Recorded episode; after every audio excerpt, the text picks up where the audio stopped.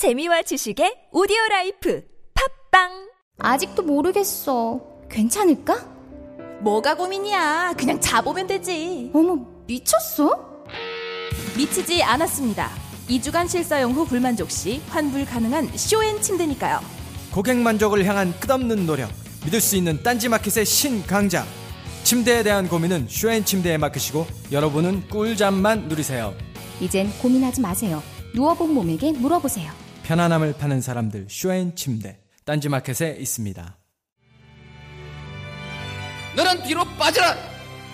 이 비겁한 교훈을 가르쳐야 했던 우리의 600년의 역사, 이 역사를 청산해야 한다.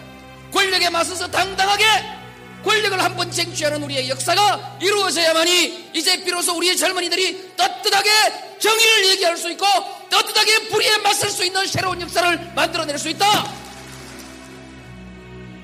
대통령의 말하기 위시다 마우스 엄마, 나 가게 안 하고 싶은데. 너 너 너 가게 해봤니? 너 음식 만들어봤니? 인테리어는? 집기는? 일할 사람은? 운영은? 가게 자리는? 세금은? 너 돈이 있니?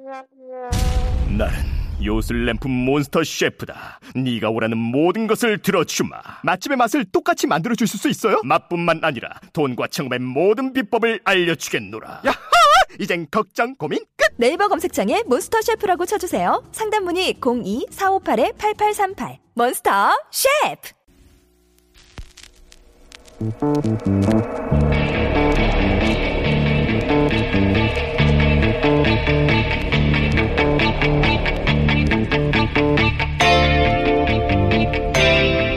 안녕하세요. 김호준입니다. 선출도 임명도 되지 않았고 어떤 공식 직위도 없어서 검증도 감시도 안 되는데 실제로는 막강한 영향력을 행사하는 사람 혹은 세력. 최순실 사태는 바로 그런 비선 실세가 부른 파국입니다. 최근 비서체가 붕괴된 대통령 대신 누가 결정을 하고 있는지에 대해 말들이 많습니다. 김기춘 전 비서실장과 7인회 등등이 거론됩니다. 그런데 그런 분들이 다 선출도, 임명도, 공식 직위도 없- 없는 비선 아닌가요? 비선 실세가 만든 파국을 비선 실세가 수습한다. 웃기는 정권입니다. 김어준 생각이었습니다.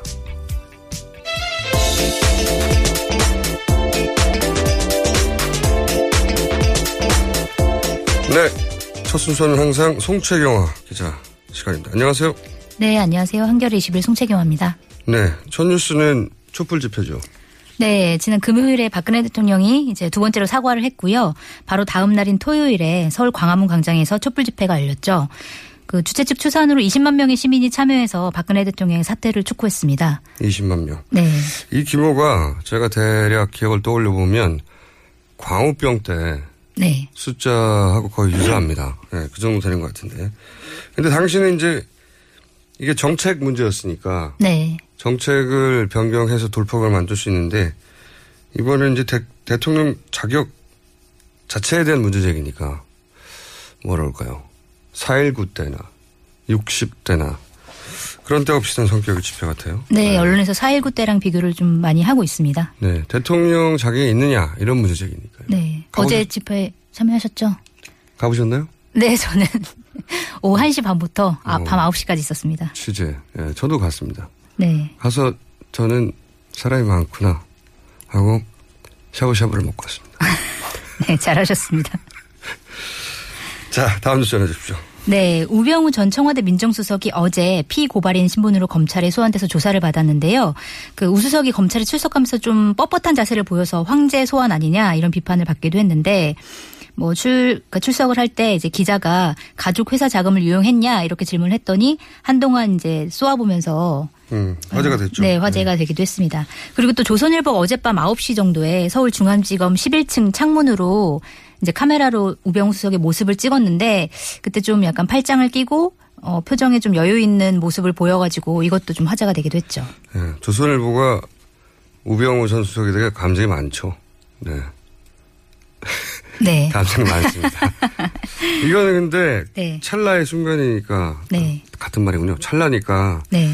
뭐 후배를 만났을 수도 있고요. 네, 뭐 검찰 직원들이 앞에서 이제 뭐 양손을 앞으로 모으고 우병우 수석의 얘기를 뭐 듣는 모습 이런 게 있었고, 네, 뭐 그러곤 그 전에도 뭐 조사를 받기 전에 수사팀장인 윤갑근 고검장실에 들어서 차 대접을 받기도 했다 네. 이런 뉴스 나와요. 아직은 선후배 관계니까요. 그리고 우병우 전 수석의 라인이 검찰에 쫙 깔려 있다는 얘기도 많이 있고요. 네. 있는 구석이 따로 있다는 거죠 한마디로. 네네 그것과 관련된 뉴스가 또 있는데요.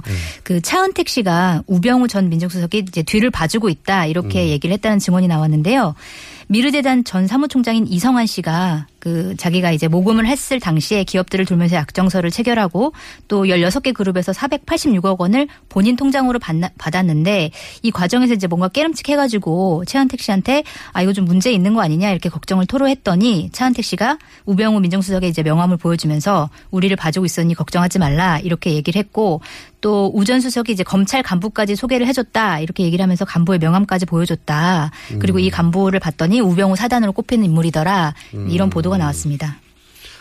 그러니까 지금 사실 우병우 수석이 그 검찰의 조사를 받는 건 이 재단 모금 과정하고는 상관없는 거거든요. 네 맞습니다. 네.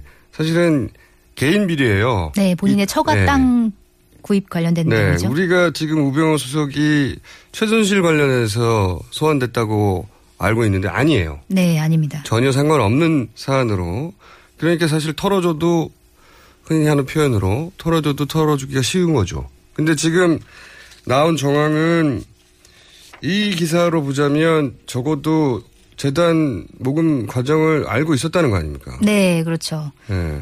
편의를 뭐 봐준 거 아니냐 우수석이 네. 이런 이제 분석이 나오고 있는 거죠.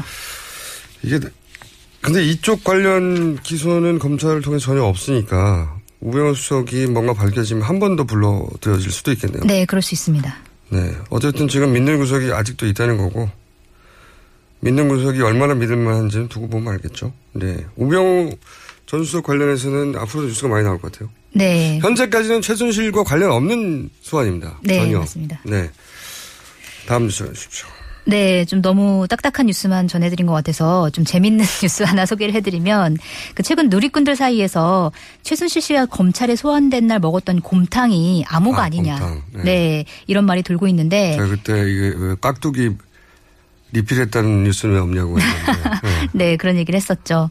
뭐 예를 들어서 곰탕을 먹었다는 뉴스가 그냥 밥을 먹었다 이런 의미가 아니라 곰탕을 먹었다고 하면 작전 1이고 뭐 짜장면을 먹었다는 소식이 들리면 작전 2로 진행하라는 식으로 말을 맞췄을 가능성이 네. 있다. 이런 얘기들이 지금 나오고 있는 상황입니다. 네, 그래서 저희가 여기서 미니 인터뷰를 한번 해보려고 합니다. 어, 그러니까 이 사안을 직접 취재한 기자가 있어요. 네, 곰탕집 전수조사를 했던 기사가 나왔었죠. 너무 오늘 아침부터 뉴스가 무거울까봐 이 곰탕을 정말 시켜 먹었나를 직접 취재한 기자가 있어가지고 저희가 어, 탐사 보도죠. 예. 네. 네, 비즈 한국의 유시혁 기자 전화 연결해 보겠습니다. 안녕하세요. 네, 안녕하세요. 네. 네. 아, 니 어쩌다가 이렇게 곰탕집 전수조사를 하게 됐습니까?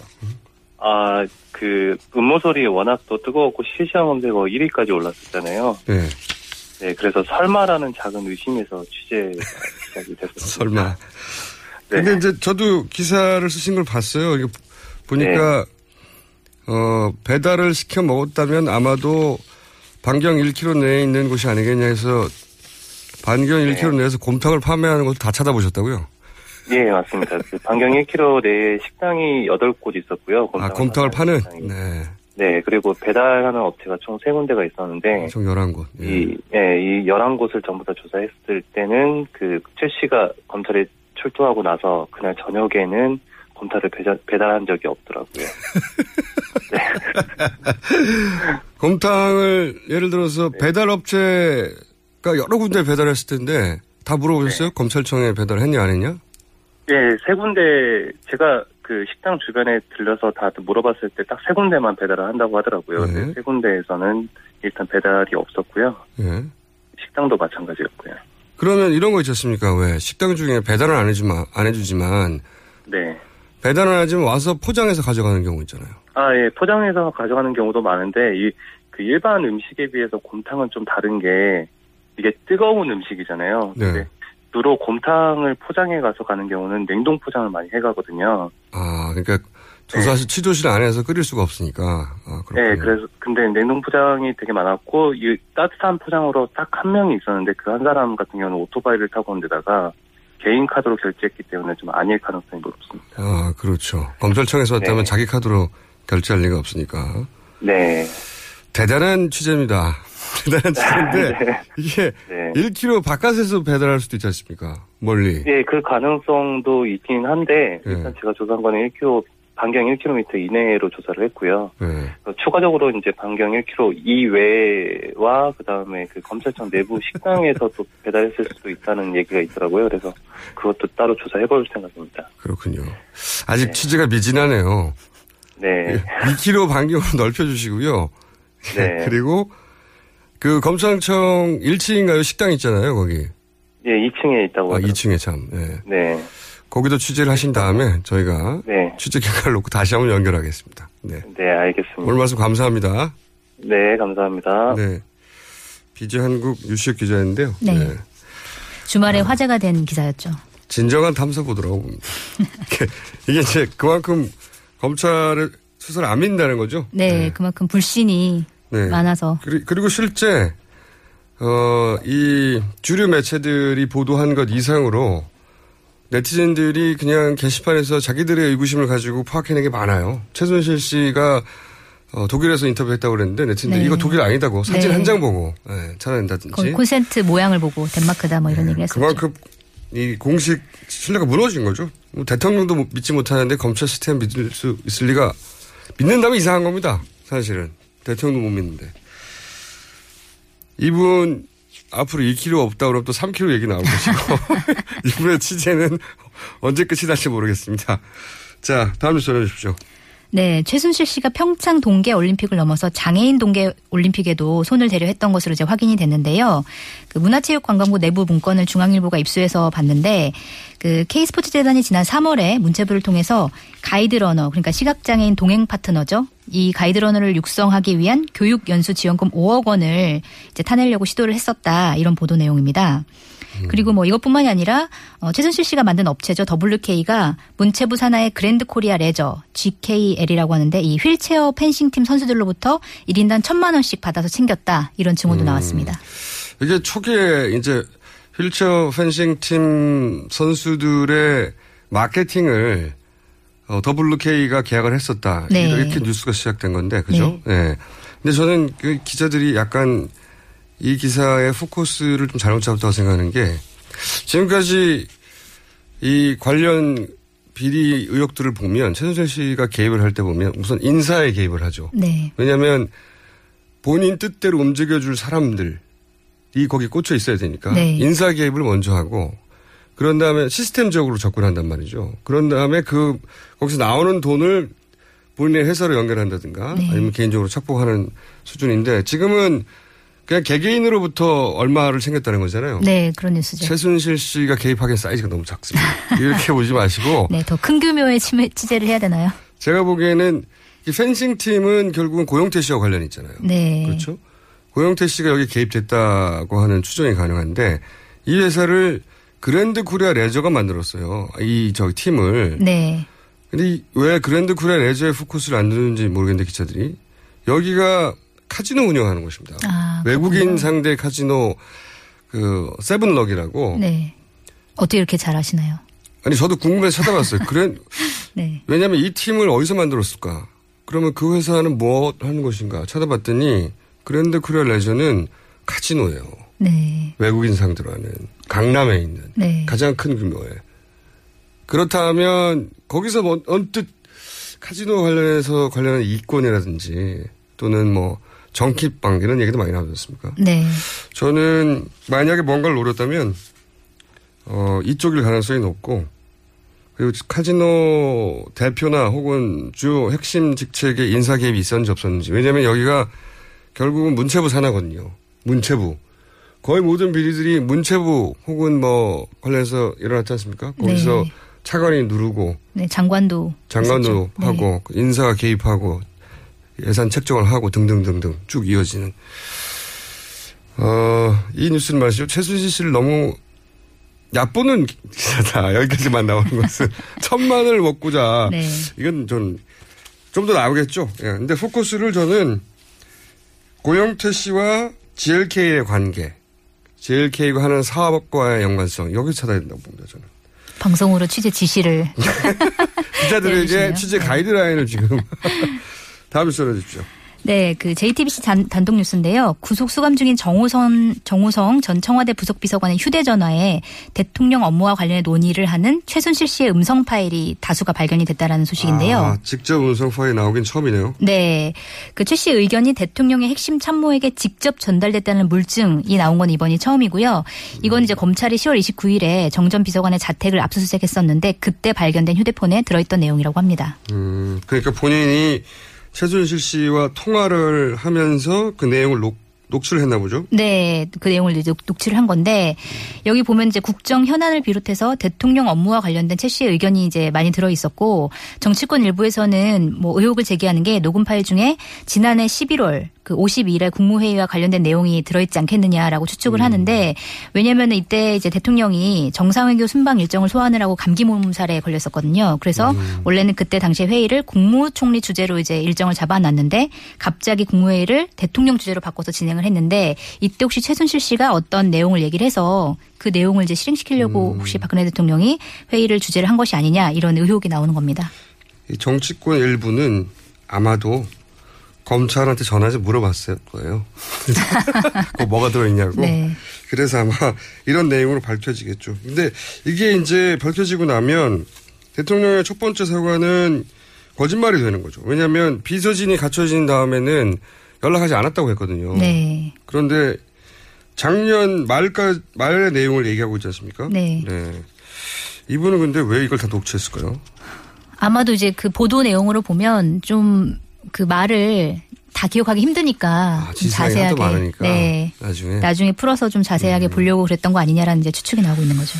그럴 가능성이 높네요. 그리고 이 정호성 부, 비서, 어, 부속 비서관은 하는 일을 잘 아셔야 하는데 부속 비서관을 거쳐야 모든 서류가 통과됩니다. 네. 대통령께 가는 어떤 서류나 지시의 길목에 있는 사람이요. 그러니까 거의 그 집사, 네.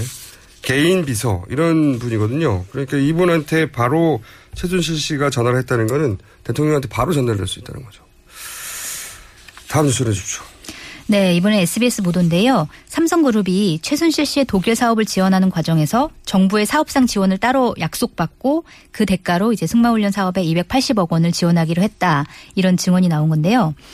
뭐 또 이 과정에서 최순실 씨가 승마협회장인 삼성전자 사장, 사장 과 직접 독일 현지에서 만난 걸로 그렇게 드러났고 또 그 자리에는 삼성 법무실 수석 변호사도 동행했다. 이런 보도인데요. 이걸 누가 얘기한 겁니까?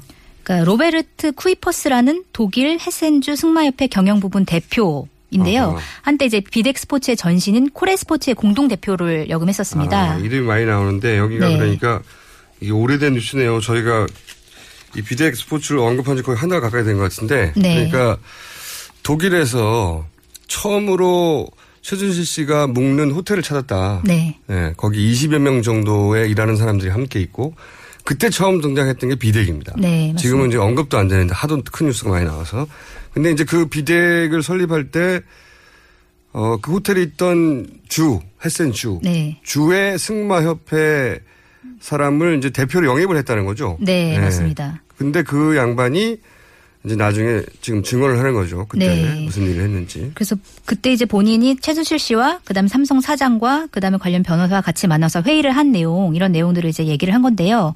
그러니까 그 얘기를 들어보면 당시 이제 최순실 씨 측으로부터 삼성이 노조 문제 뭐 협력과 연구비 등의 정부 지원을 약속받고 그다음에 최순실 씨에게 음. 자금을 지원하기로 했다. 이런 내용이 이제 회의 때 나왔다. 이런 내용이고 야, 이거 이 대가 없이 그러니까 기업들이 자꾸 피해자 코스프레를 하는데 네. 장사꾼들이 손해만, 손해만 보고 이걸 돈 줬을 리가 없잖아요. 근데 이게 그 일부가 나온 거네요. 네. 삼성이 노조 문제 좀 해결해 달라. 예, 정부한테 얘기하고 정부는 자금을 지원하고. 네.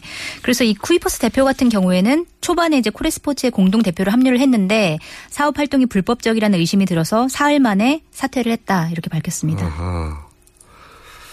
이분이 보기에도 너무 큰 돈이 왔다 갔다 하고 이게 이상하지 않나고 생각을 한 거군요. 네. 어, 그러니까 독일 사람인데 네네.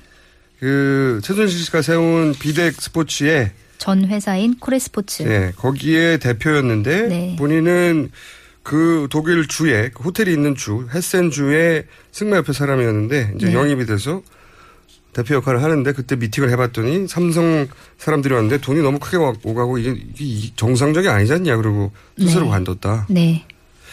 그렇군요. 이분이 하는 말은 그러면 대단히 신빙성이 높고 우리하고 이해관계가 없잖아요. 네, 그리고 이제 이분이 이제 인터뷰를 하면서 삼성 회장, 아, 삼성전자 사장 뭐 저기 명함과 수석 변호사 명함도 같이 갖고 있었다고 그러네요. 그렇죠. 이렇게 되면 삼성이 부인하기 어렵죠. 삼성 네. 사장이 삼성전자의 사장이 왜 최순실 씨를 만납니까? 거기까지 가서. 그 승마협회 회장이었는데 승마협회 회장이라고 해서 최순실 씨를 만나나요? 최순실 씨는 아무 직위도 없죠. 없는데요. 예. 이거 말이 안 되는 거죠. 참 재밌는 것이 요즘 제가 뉴스를 보다 보면 아 이게 언론사의 국공합작이 아닌가 싶은 것이 네. 어 우선 JTBC가 이걸 보도를 하면 TV조선이 이걸 받기도 하고요. 네. TV조선이 보도를 하면 JTBC가 받기도 하고요. 서로 거래가 없던 것이거든요. 어, 그리고 이또 아이러니입니다. JTBC는 삼성의 계열사예요. 그런데 아, 네. 결국은 이렇게 삼성에 굉장히 치명적으로 어, 영향을 미칠 기사가 많이 나오죠. 많이 나오고 JTBC로서부터. 있고 네. 이게 다 손석희 씨, 손석희 사장 때문에 그렇게 된 거다. 네. 어, 이 방송을 듣고 있지 않겠지만 박수를 살짝 보냅니다. 살짝만 보냅니다. 네. 뉴스 하나 정도 더 할 시간이 있습니다. 네, 한겨레 보도인데요. 그 미르와 K스포츠 재단이 애초에 이제 10대 그룹한테 600억 원을 출연하기로 했는데 박근혜 대통령이 이를 30대 그룹으로 늘리고 어, 돈도 1000억으로 늘려라 이렇게 지시했다라는 증언이 나왔습니다. 네. 이 뉴스는 저도 봤는데 네. 이게 이제 점점 구체적으로 입증되면 공동 정범이 되는 겁니다. 네. 다음 뉴스 하나 더 할 수 있을 것 같습니다. 네. 그 차은택 씨가 9일 귀국하겠다는 의사를 검찰에 전한 걸로 확인이 됐는데요. 검찰은 이제 공항에서 곧바로 차 씨의 신병을 확보할 방침이라고 하고요. 그 다음에 또 대표적인 친박 의원이 이장우 새누리당 의원이 있는데 이 이장우 의원이 차은택 씨가 개입한 문화창조 융합 벨트 사업에 대한 수천억 원의 예산 지원을 아예 법으로 못 박는 내용의 아. 법안을 발의한 걸로 이제 드러났습니다. 이걸 법으로 박는 얘기는 네. 앞으로도 계속 해먹겠다는 얘기거든요. 그렇죠. 그, 예. 법이니까요. 네. 그러니까 이 최순실 씨가 했던 일을 보면 본인이 정책을 정하고 그죠? 그리고 어, 법을 만들고 어, 법을 만든 건 오늘 처음 나온 뉴스인데 네. 그 법에 따라 예산을 따고 그거를 재단으로 받고 본인이 사실상 지배하고 있는 그 재단으로부터 자기 회사가 계약을 맺고 네. 예, 그 회사로 나온 돈을 독일로 넘기고 예, 이런 구조인데 이 과정에서 대통령이 굉장히 중요한 역할들을 합니다. 어, 실제 회장들을 따로 만난다든가 돈을 내라고 한다든가 네. 돈을 올리라고 한다든가 또는 뭐 우리가 계속 뉴스를 통해서 보는 수석회의 같은 데에서 쭉 일조 예, 이, 이 재단 관련된 일이 얼마나 중요한지 네. 이게 그런데 단순히 천만 원 빼먹으려고 장애인 펜싱 팀을 만들었다 그건 말도 안 된다고 봅니다. 그렇기 때문에 그 부분을 한번 취재해 보십시오. 네. 알겠습니다. 오늘 여기까지 하겠습니다. 지금까지 송채경화 기자였습니다. 감사합니다. 네, 감사합니다.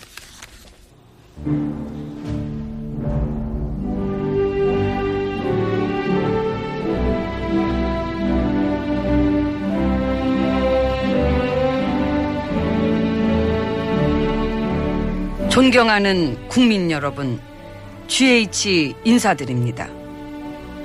모두 제 불찰입니다. 저기 아직도 시위하대. 시위. 시위하던데. 에휴, 그러게요. 그 사과도 했는데 왜 그거를 계속 하는지 참. 아이 참 이거 아니 그런 왜 말- 웃으십니까? 남은 억장이 무너지는데 아니 그 억장 무너지면 어떻게 해? 내한테 비하면 아무것도 아닌 거를. 아무것도 아니라니요. 무슨 말씀을 그렇게 하십니까? 아, 참나 그 말이 아, 기억 안 납니까? 그건 아이고 지금 그게 시위야? 나는요 몇십만이 무슨 몇십만이 알잖아. 근데 그게 뭐 성도 쌓고 했잖아. 그래서 맹박상성이라고 그것도 대로에다가 쫙 해가지고 지금 생각해 보면 나 진짜 억울해. 뭐가 억울해요? 시위하는 이유가 나는 고기 하, 소고기 때문이었잖아. 어디 고기 그거 가지고 말이야. 그래 내 신발이 뭐 어? 촛불 들고 나오가 난리 난리 하고 막 응? 응? 그래도 말아먹은 거는 마찬가지잖아요. 아니 그 고기하고 지금 전이 다르지 말이야. 그쪽은 국정농단이고 나는 그 고기라니까 그냥. 아니 그냥 고기가 아니고 미친 소니까 응? 먹는 게 얼마나 중요합니까? 아니 그거 확실하지 않은 다 얘기가지고 먹고 그래. 살자고 하는 건데. 그럼 미친 소라 쳐. 국정농단이랑 비교가 되냐고 이게. 그게 비교가 됩니까? 먹는 게 얼마나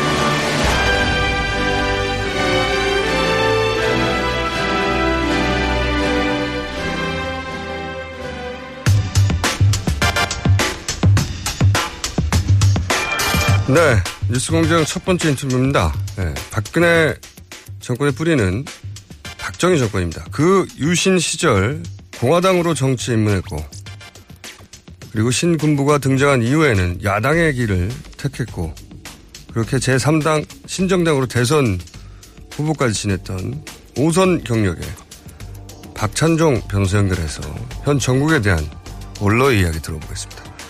안녕하세요, 변호사님. 아, 예, 안녕하십니까. 네.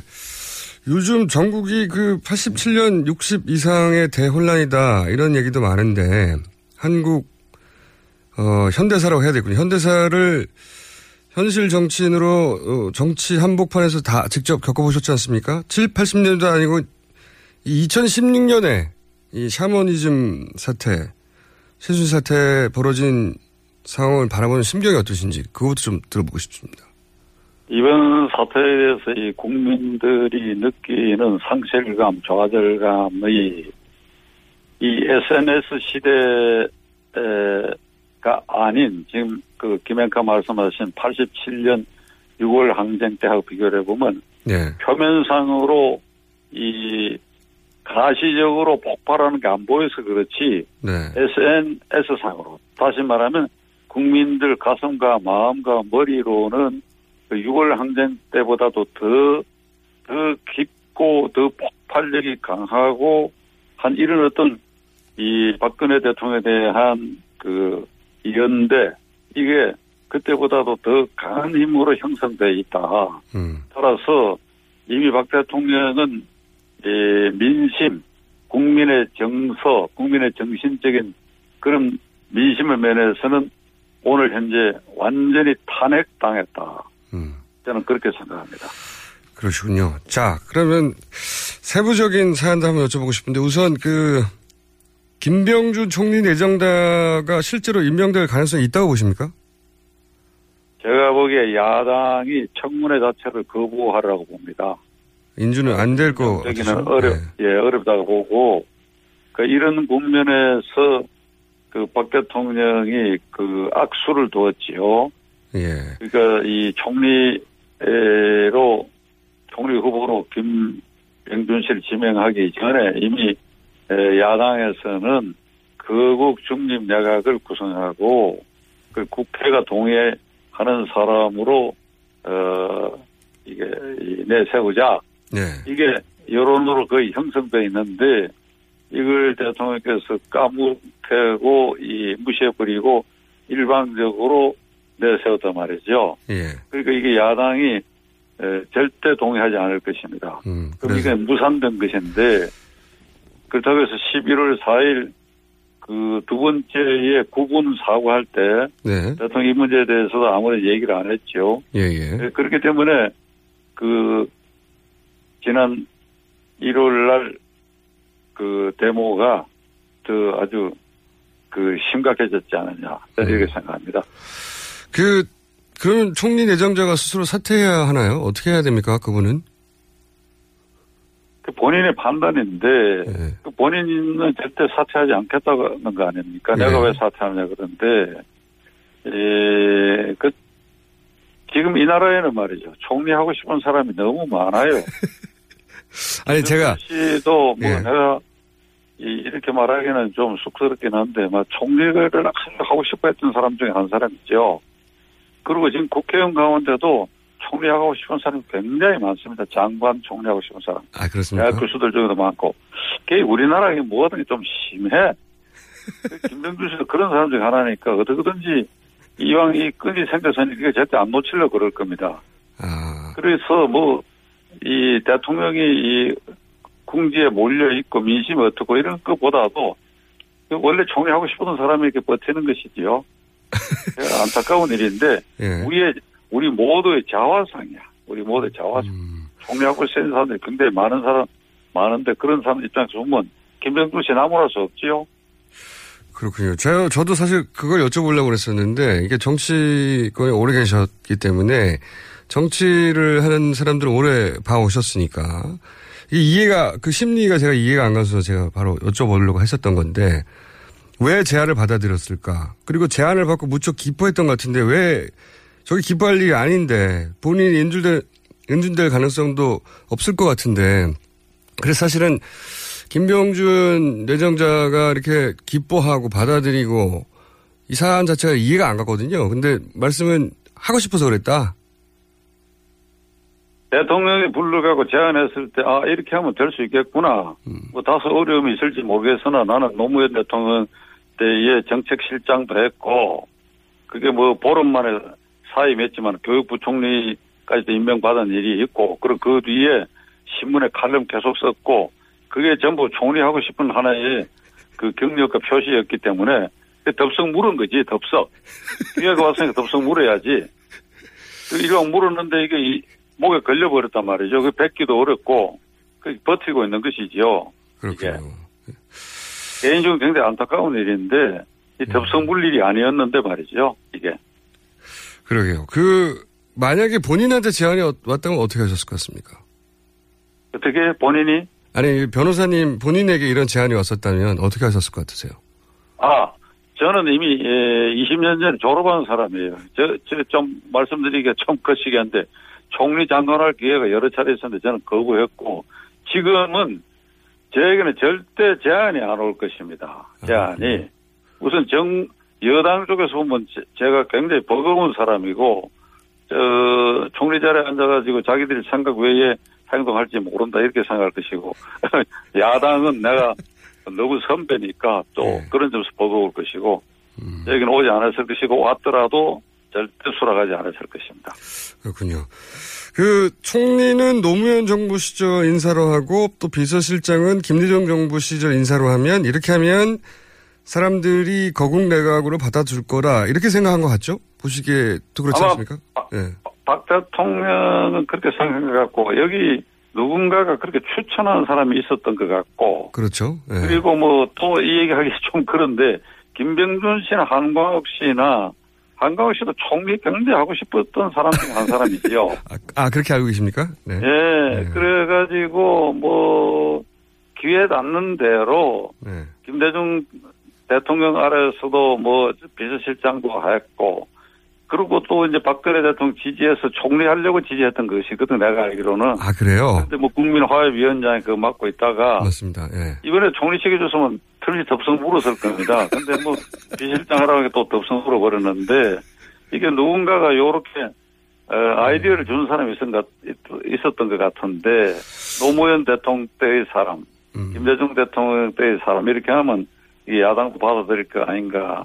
이게 좀 얕은 수를 쓴 것 같아. 네, 허심탄회하게 진솔하게 나오질 못하고 말이죠. 저도 이 수가 너무 누구나 보기에 얄팍해 보이는데, 근데 이제 아이디어를 준 사람이라고 표현하셨는데, 지금 언론에서도 계속 박근혜 대통령 수족이 다 잘려 나갔는데, 빚어진 다 있을 때도 최종 결정을 본인이 못한 걸로 보이는데, 지금 이렇게 신속하게 인선도 이루어지고, 검찰 수사도 일사불란하고, 이건 누가 뒤에 있다, 이런 지적 많이 있습니다. 그래서 뭐 7인회다, 김기춘 전 비서실장이다, 이런 말들 많은데, 변호사님 보시기에는 오랜 구력으로 판단하건데, 누가, 어떤 사람이 있다고 보십니까? 그건 알 수가 없어요. 그건 알 수가 없는데 김영삼, 김대중, 노무현, 이명박까지 오는 사이에 예. 그 대통령들이 어려움에 처하면 거기 뭐 다 국회의원들 어, 지내는 사람들이 가까이 지내는 사람들이 자문도 구하고 불러서 물어보기도 했겠는데 박근혜 대통령은 워낙 폐쇄 공간에 있었고 이번에 드러난 거지만은 예. 이 정신적으로 정선적으로 의지한 것이 최순실 씨 같은데 예, 예. 그런 레벨에서 누가 추천 어, 해- 했거나 아니면 뭐 7인회라는 게 있었잖아요. 7인회. 예, 그 김용갑 씨나 김기춘 네, 네. 이런 데서 무슨 아이디어를 줬을 가능성인데 그건 내가 확인할 길이 없습니다. 음. 그런데 이번에 이거 보면 네. 대통령 혼자 생각으로 골똘히 생각해서 김병준, 한동욱 카드를 쓴 것 같지는 않다. 음. 제 느낌이 그래요. 누군가 있긴 있는 것 같은데 정확하게 특정하기는 어렵다. 근데 있는 네. 것 같긴 하다 이런 말씀이신 거죠. 예. 예, 가능성이 있다 이거죠. 음. 예.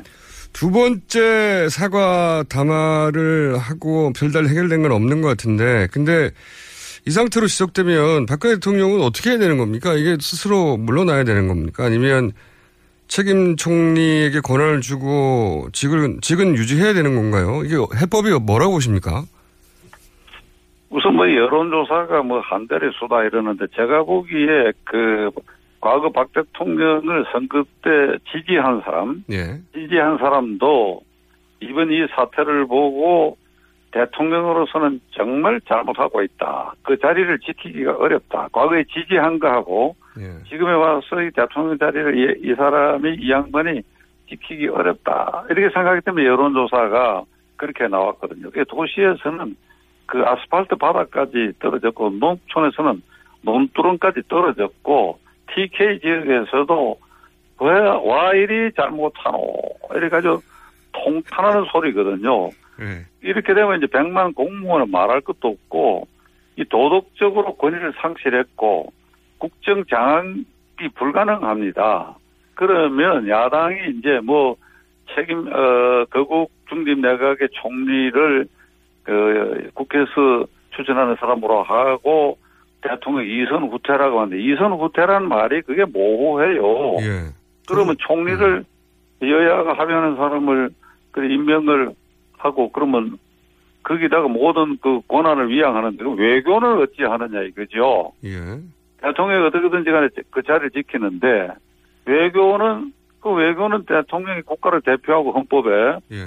그러니까 이, 이 앞으로 지금 10일 뒤에 에이펙 정상회담에 그 황교안 총리가 대신 간다는 거 아닙니까? 네네. 그- 그것도 한두 번이지 대통령이 그 자리를 지켜 앞으로 1년 남짓 그 있는 사이에 지금 정상회담이 예정되는 게 10차례가 넘어요. 아, 그렇군요. 차례가. 음. 에이펙, 에이펙은 금년은 일첩 또 내년에도 에이펙 총회가 있고 G20 회의가 있지요. 아세안 플러스 3회가 있지요. AIIB 이 정상회담도 있죠. 그러나 그 무엇보다도 한미 정상회담. 내일 모레 대통령, 미국 대통령 선거 끝나고 1월 21일에 취임하거나 뭐 2월 3월에 한미 정상회담, 한일 정상회담, 한중 정상회담. 음. 이게 줄줄이 있는데 그럼 예를 들면 우리가 가장 건 미국과의 관계를 생각해봤을 때 한미 정상회담에 미국의 새 대통령하고 박근혜 대통령이 워싱턴에서 만난다 도덕적으로 국정 장악력도 떨어진 일단 허수아비 대통령이 돼가지고 거기에 한미 간의 전략적 이 협의를 어떻게 할 수 있겠어요. 그리고 아베 총리가 내년까지 계속 있다고 한다면 당신 말에 도덕적으로 틀려 먹었다고 과거사를 이렇게 어떻게 하냐 우리가 맨날 손가락질하고 호통을 치다가 도덕적 권위를 상실한 한국 대통령이 하고 만나가지고 우리 대통령이 무슨 얘기를 할 수 있겠어요. 그래, 그러니까 이게 완전히 식물 대통령이 되어버렸단 말이죠. 네. 우리가 실무적으로 따져보자 이겠죠. 박 대통령이 완전히 식물 대통령이 되어버렸다 이 말이죠. 그럼 어찌해야 되느냐. 예. 와서 우리가 안 가본 길이지만은 네. 이참에 대통령이 임기를 끝내게 할 수 있으면 끝내게 하고 그러면 이제 60일 안에 선거를 해야 되거든요. 예. 60일 안에 대통령이 사임하거나 탄핵을 당하거나 하면 그로부터 60일 안에 다시 5년 임기에 대통령을 뽑도록 돼 헌법이 네. 그러면 60일 안에 지금 뽑는다. 그 박 대통령이 이런 모든 걸 감안해가 그럼 나를 그만두겠다. 그럼 그날 60일이니까 우리가 안 가본 길이니까 60일 안에 또 혼란이 있을 것 같지, 가- 있을 거 아니냐라고 네. 하는 두려움과 그런 게 있을 거예요. 예, 예. 그러나 저는 그렇게 생각합니다. 그 두려움과 혼란보다는 박 대통령이 그냥 앉아서 내년까지 이 임기를 채우고 앉아 있었을 때 혼란. 지금 그 사이에 또 어떤 일이 벌어지는가 하면 대통령의 수사를 해서 검찰에 출두하느냐 마느냐 어차피 조사는 받아야 되니까 저는 검찰 출두해야 된다고 봐요. 예. 출두하고 한 번이 아니라 몇 번 조사받을 일이 생길 수도 있고 그 다음에 최순실, 안용범 뭐 이런 사람들 쭉 재판 받는 과정에 증인으로 나와야 된다는 소리도 나오겠고 그러면 이게 뭐 재판 진행 과정에 대통령 이름이 계속 나오고 이게 이래가 대통령이 권위를 어떻게 유지할 수 있겠어요? 그렇게 생각해 보면 대통령이 그만두는 게 낫다.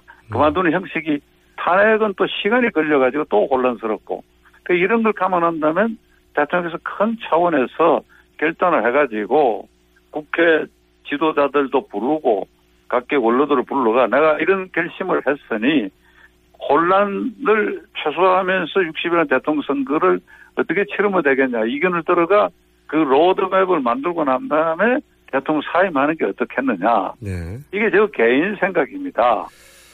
이거 예, 충분히 이해하는 지적이신데, 근데 지금 보시기 어떻습니까? 보시기에 대통령의 행보나 사과나 그 내용으로 봐서는 본인은 자진 사퇴할 생각이 전혀 없으신 것 같은데요. 저도 그렇게 봐요. 그 생각이 전혀 없는 것 같은데 이제 그렇게 되면 지금 제가 말씀드린 것처럼 정말 예측을 할 수 없는 여러 가지 그 어려운 일들이 뭐 옛날에 표현하기가 좀 그렇게 예측하기 어려운 불상사들이 계속 발생할 가능성이 있어요. 음, 어떤 불상사를 예상하십니까? 예를 들면. 예? 예를 들면 어떤 불상사를 예상하십니까? 아니, 뭐, 가지 불상사가 있을 수 있죠. 대통령을 정인으로 채택하자, 수사가 더, 더, 저, 한 번 조사하는 게 아니라 계속 조사하자. 그 이러는 사이에 이 혼란이 말이죠. 예.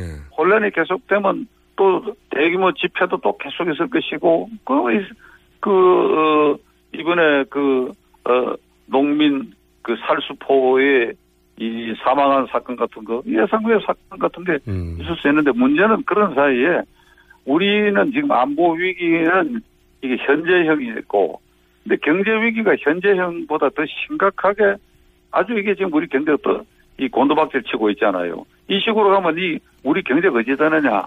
우리가 일본을 흔히 잃어버린 20년 이러지만은 일본은 그걸 견뎌낼 저력이 있는 나라입니다. 과학 기술 기초 기술 분야에서 미국의 버금가는 튼튼한 기반이 있고 국민 개개인의 저축률이 굉장히 높아요. 우리는 기반 기술도 없고 무역 의존도가 거의 80%고 일본은 무역 의존도도 낮아요. 그리고 개인 저축률이 지금 부채가 가계 부채가 지금 130조나 되고 말이에요. 이 IMF에 계속 경고를 받고 있는데 일본에 잃어버린 20년 이렇게 견줄 일이 아니라 아르헨티나, 필리핀처럼 곤도박질 치게 될 그런 아주 경제적으로는 더 아주 위험하다고 봅니다. 알겠습니다. 이런 상태로 불안정하게 박 대통령이 자리 지키면서 1년여 간다. 그러나 어느 날 우리가 자고 일어나를 봤더니 모든 게 평등돼. 와, 우리가 대통령을 그러니까 그냥 그대로 모시자, 박수 치자. 이런 상황이 생길 가능성이 거의 없지 않습니까? 예? 대통령을 국민이 대통령을 계속 걱정하잖아요. 제가 지금 이렇게 말씀드리면서도 지금 음, 8시 가까이 된 이 시간에 박 대통령이 지금 어떻게 하고 계실 것인가 예. 생각할 때 경제를 챙기고 외교를 챙기고 그 마음 한 구석에 그게 있겠습니까? 알겠습니다. 없지요. 변호사님. 대통령도 사람인데. 저도 말좀 하고 싶습니다. 변호사님, 질문 한 가지만 드리자면, 굉장히 오래 정치를 하셨기 때문에, 유신 시절부터. 혹시 최태민 목사, 뭐, 목사가 아니라고 하죠. 최태민 씨의 이야기를 그 시절에 들어보셨습니까? 저는 뭐 언론에 보도되는 거 이상으로 잘 모릅니다. 문제는 박 대통령이 양친을 예. 이 총탄에 읽고 난 다음에 이 박 대통령이 10살 때 청와대 들어갔거든요. 네네. 28살 때 양친을 잃고 나왔는데 그 정신적 성숙기에 이 굉장히 그 어려움을 당해가지고 트라우마가 그 있었겠죠. 예. 예, 그 이후에 이 경계에 올 때까지 그 빈 공간에 본인은 아주 그 폐쇄적 사고와 생각을 했던 것 같아요. 이게 국회의원이 될 때까지는 몰랐는데 그 그런 마음으로 그런 트라우마가 작용해가지고 대통령은 국가원수로서 국민을 포용해야 되거든요. 그러니까 기자회견도 기피하고 장관과 수석비서관의 대면 보고도 기피하고 이게 폐쇄적으로 청와대 안에 이 갇혀 있기 때문에 그 틈새에 이게 이 새치기를 했다고 최순실이 일당들이 대통령이 그런 걸 이용해 새치기했어. 그러니까 국가의 에, 국민의 고- 국민이 대통령에게 국민 주권, 국민의 행사할 권력을 대통령을 뽑아서 위임을 했더니 대통령이 행사할 그, 그 권력의 누군가 새치기 한 게 그게 최순실 일당들이다 이 말입니다. 예, 이게 성장 과정과 살아온 과정이 참말로 안타깝다. 국민이 대통령 선거 때 이런 거 확실하다 그러면 새누리당도 대통령 후보로서 박근혜 후보를 지, 선택 안 했을 것이고 이게 원천 봉쇄가 됐을 것인데 이걸 우리가 몰랐던 것이죠. 알겠습니다.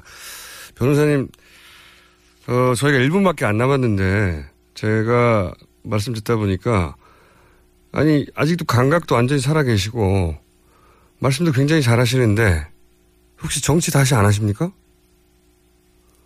무슨 정치를 제가 합니까? 제가.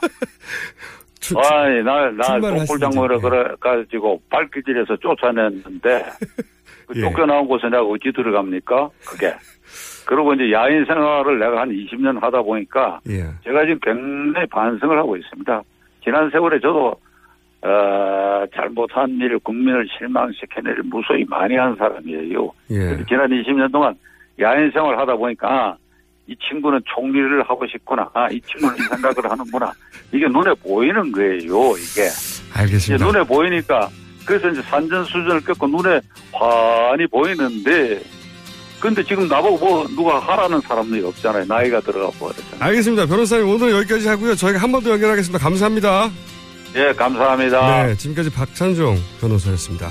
저는 잠시 후 3부에서 다시 뵙겠습니다.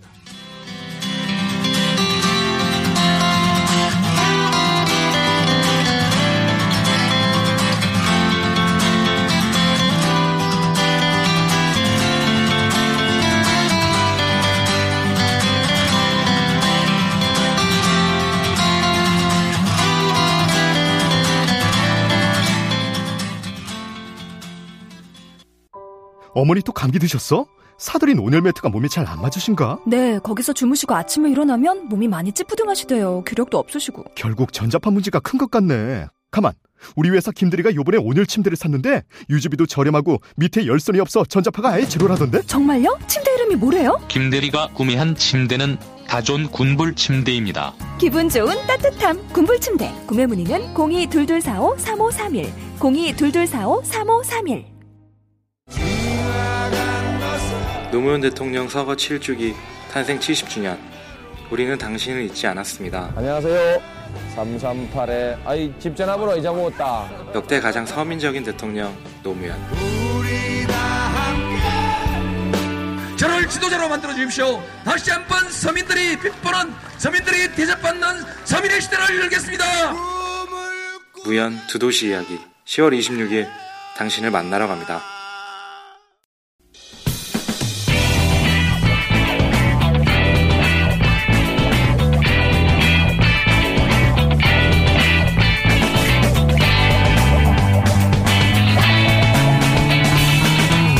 김어준의 뉴스 공장. 네, 김어준 뉴스 공장 두 번째 인터뷰입니다. 만약 대통령이 하야 혹은 기타 상황으로 인해서 조기 대선이 실시된다면 현재 지자체장들은 대선에 출마할 수 없을 것이라는 지적들이 있어 왔는데 그런데 그게 아니다라고 하는 헌법 학자가 있습니다. 전화 연결해 보겠습니다. 서강대 법학 전문대학원의 임지봉 교수님 연결되어 있습니다. 안녕하세요. 안녕하세요. 네. 이번 대선 잠재 후보들 중에 유난히 지자체장들이 많습니다. 그래서 사람들이 이 사안에 관심이 많은데 예. 대통령 하야시의 지자체장들은 출마가 불가능하다 이렇게 그동안 언론들이 보도해 왔는데 어, 우선 어떤 법규에 의해서 얼마 만에 선거가 치러집니까? 대통령이 만약에 사퇴하게 된다면. 예, 우리 헌법은 대통령 하야 등으로 인한 대통령 공석 상태를 권위라는 용어로 표현하고 있습니다. 네. 근데 헌법 68조 2항에 보면요. 대통령이 권위된 때에는 60일 이내에 후임자를 선거한다라고 규정하고 있습니다. 60일 이내. 그러니까 두달 내 대선인데 그러면은 지자체장들은 불가능하다고 했던 건 또 어떤 규정 때문에 그래 그렇게 말해왔던 거죠?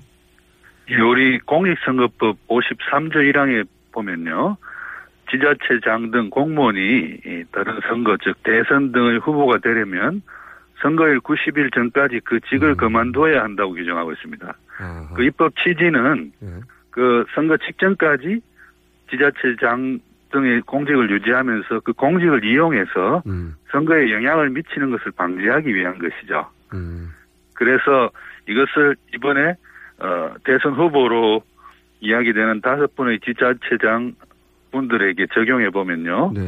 어, 이분들은 90일 전까지 지자체장을 그만둬야 했기 때문에 대통령 하야 후 60일 이내에 치러지는 대선에는 출마할 수 없게 된다는 것입니다. 음, 그래서 그러니까 미리 본인이 대통령이 사퇴 뭐 혹은 하야라고 표현되는 그렇게 네. 자진해서 물러서 물러서지 아직 아는 상황에서 미리 그런 걸 예상하고 사퇴하지 않으면 이제 30일간의 간격이 생기니까 나올 수 없다 이런 얘기였군요. 그렇죠. 네네.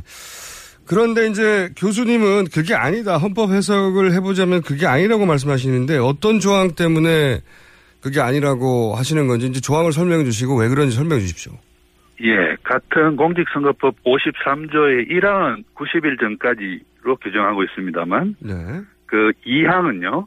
예외 조항을 두어서 선거일 30일 전까지 그 직을 그만두면 되게 하고 있습니다. 그리고 그 예외 사유 중 하나로 보궐선거 등에 입후보하는 경우에는 그 선거일 30일 전까지 그 직을 그만두면 가능하다라고 하고 있는 것이죠. 근데 제가 말씀 듣다 보니까 의문이 생기는 게 국회의원, 보궐선거 보통 국회의원이 하는데 이게 국회의원이 뭐 법적인 처벌을 받거나 하면 당선 무효가 되니까 보고를 하는데 대통령은 임기를 시작하면 이제 형사소치도 받지 않아서 무조건 5년을 하는 거 아닙니까? 그럼 보궐선거라고 할 수 있습니까? 예, 현행 헌법은 말씀하신 대로 예. 대통령 선거에 있어서는 보궐선거를 인정하지 않고 있습니다. 네네. 즉 현행 헌법 하에서 치러지는 어떠한 대통령 선거에서도 그 대통령 선거는 전임 대통령의 자녀 임기만 네. 누리는 것이 아니고 새로운 그러니까요. 5년 임기를 누리는 새 대통령이 되는 것이죠. 예. 따라서 만약에 방금 말씀드린 네. 이 공직선거법 54조 2항이 보궐선거에 출마하는 경우라고 예. 했다면 그 다섯 분의 지자체장들은 이 2항의 적용을 받지 못하고 1항의 적용을 받아서 예. 90일 전에 지자체장을 그만뒀어야 하기 때문에 하야 후 60일 이내에 치러지는 대선엔 출마할 수 없게 되는데요. 네네. 그 보궐선거에 출마하는 경우로 하지 않고 보궐선거 등에 출마하는 경우라고 했거든요. 네네. 그러면서 다시 공직선거법 35조 사항은요. 이 법에서 보궐선거 등이라고 하는 것은 대통령 권리로 인한 선거를 포함한다고 규정하고 있습니다. 따라서 만약에 이번에 대통령 하야로 갑자기 치러지는 대선은 보궐선거 등에 해당해서 바로 90일이 아니고 30일 전까지 지자체장을 그만두면 되는 예외 조항, 즉 공직선거법 54조 2항에 해당하는 것이지 1항에 해당하는 것은 아니게 되는 것이죠. 어허. 그러니까 교수님 말씀은 보궐선거라고 딱 잘라서 특정했으면 모르겠는데 보궐선거 예. 등으로 적용됐기 때문에 이것을 해석해 보자면 지금 대통령의 거리, 대통령이 어쨌든 자리를 유지하지 못할 경우에 해당된다 이렇게 해석하시는 거죠? 그렇고 해석도 그렇고요. 예. 또 공직선거법 35조 4항이 이 법에서 보궐선거 등이란 예. 등이란 대통령 권리로 인한 선거를 포함한다라고 하고 있기 때문에 그 점은 분명한 것입니다. 아, 그러니까 기자들이 그 앞부분까지만 봤지 그 등의 해설을 보지 못한 거군요. 법 규정에. 그렇습니다. 공직선거법 54조 1항만 보고 음. 공직선거법 54조 2항의 예외 조항이라든지 혹은 보궐선거 등에 대해서 정의를 내리고 있는 공직선거법 35조 4항 등에 대해서는 보지 못한 것이죠. 그러니까 교수님 말씀대로 보면 다른 해석의 여지가 전혀 없이 실제로 30일 이내만 관두면 되는 거네요. 명확합니다. 아, 명확하군요. 예. 알겠습니다. 그, 그 부분은 제가 이해를 했고요. 예. 법학자시니까 연결한 김에 제가 궁금한 것 좀 추가로 여쭤보자면 지난 주말에 이제 대통령 두 번째 사과 담화가 있었는데 근데 이제 제가 내용을 듣다가 아, 이건 확인해 봐야 되겠다 싶었던 부분이 뭐냐면 최순실 씨 비리 혐의에 대해서 어떻게 표현했냐면 특정 개인이 이권을 챙기고 여러 위법 행위까지 저질렀다고 하니 너무 아깝다, 안타깝다 이렇게 말씀하셨거든요. 그러니까 이제 본인은 몰랐고 저질렀다고 한다 이렇게 자신은 상관없다는 뉘앙스로 저는 이해가 됐는데 이거 어떻게 보셨습니까? 예, 그러니까 어, 대통령에 대한 헌법적 혹은 법적 책임을 묻는 데 있어서 예. 대통령이 그 최순실 등의 소위 비선 실세 등의 그 국정농단을 예. 알았느냐 네. 몰랐느냐. 혹은 어, 몰랐느냐가 굉장히 중요한 것이죠. 네네. 혹은 더 적극적으로 나가서 알고 그걸 지시를 내렸느냐 혹시 네. 지시까지는 아니느냐 안 했느냐 뭐 이런 것들이 대통령의 어떤 그 법적 책임 혹은 헌법적 책임을 인정하는데 사실은 어, 핵심 고리입니다. 예. 고리인데 지난 어, 대국민 사과에서 대통령은 어, 그 점을 부인한 것이죠. 아, 그렇죠. 자신은 그걸 지시를 내린 적은 없을 뿐더러 예. 또 그것을 알지도 못했다. 음. 때문에 어, 각종 어뭐 권한 남용죄와 같은 그러한 법률적 차원 혹은 어, 헌법의 국민주권주의 원리 위배와 같은 그런 헌법적 차원의 책임이 없다. 왜냐하면 나는 몰랐으니까 이런 어, 어, 그 의사의 표명으로 볼 수가 있는 것이죠. 법적으로 따지자면 본인도 수사 받겠다고 했으니까 만약에 수사를 받는다면 본인은 몰랐다고 하겠다라고 말한 것과 같지 않습니까? 미리 그렇게 말했다고 볼 수도 있고요. 더, 더 심각한 것은 그것이 예. 일종의 다른 최순실 씨나 소위 말하는 비선 실세 등의 수사와 관련해서도 예. 대통령 몰랐다. 음. 나는 그것을 강조함으로써 일종의 에, 수사의 가이드라인을 제공한 음. 것이다라는 비판도 어, 받을 수가 있게 되는 것이죠. 검찰이 대통령이 대국민 사과에서 몰랐다고 한 거를 당신 알지 않았냐고 추궁하기가 현직 대통령한테 쉽지 않을 테니까 가이드라인, 라인으로 볼 수 있다 이렇게 보시는 거죠. 예. 그렇죠. 그리고 그거는 지금 어, 수사를 받고 있는 소위 비선 실세들에게 네. 나는 나는 몰랐다고 음. 어, 해라라는 무언의 그 이야기일 수도 있는 것이죠. 알겠습니다. 그럼 만약에 말이죠, 어, 대통령이 직접 뭐 안정모 수석이라든지 이런 어, 청와대 비서진에게 이런 재단에 얼마를 모금하라고 지시를 했다. 만약에 그런 게 밝혀지면 그럼 대통령은 어떤 처벌을 받게 됩니까? 그것은 그 대통령도 어, 어, 권한 남용죄라든지 네. 어, 심지어는 뭐 공갈죄 뭐 어떤 공갈 위력을 통해서 어떤 어, 돈을 뭐 갈취한 것이 될 수도 있으니까요.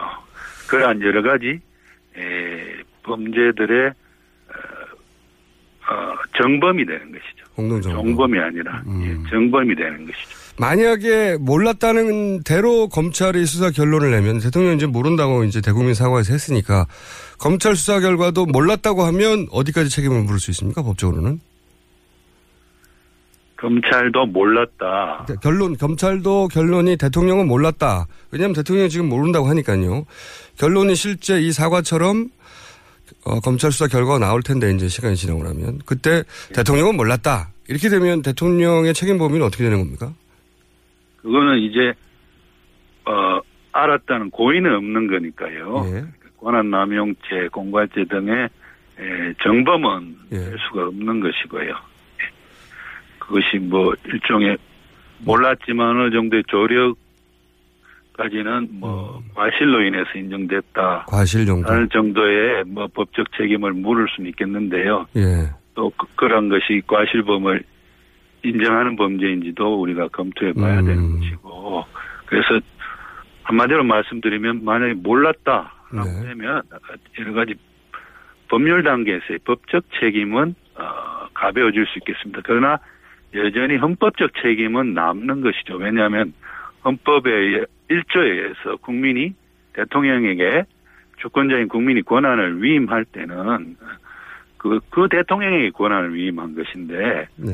따라서 대통령은 자신, 대통령 자신이 아닌 다른 사람들이 국민들로부터 위임받은 그런 신성한 권한을 행사, 대신 행사하거나 혹은 행사하는데 개입하게 하는 것을 고의든 과실이든 허용해서는 안 되는 것이죠. 알겠습니다. 교수님 오늘 여기까지 하겠습니다. 감사합니다. 감사합니다. 네. 지금까지 임지봉 서강대학교 법학전문대학원 교수였습니다.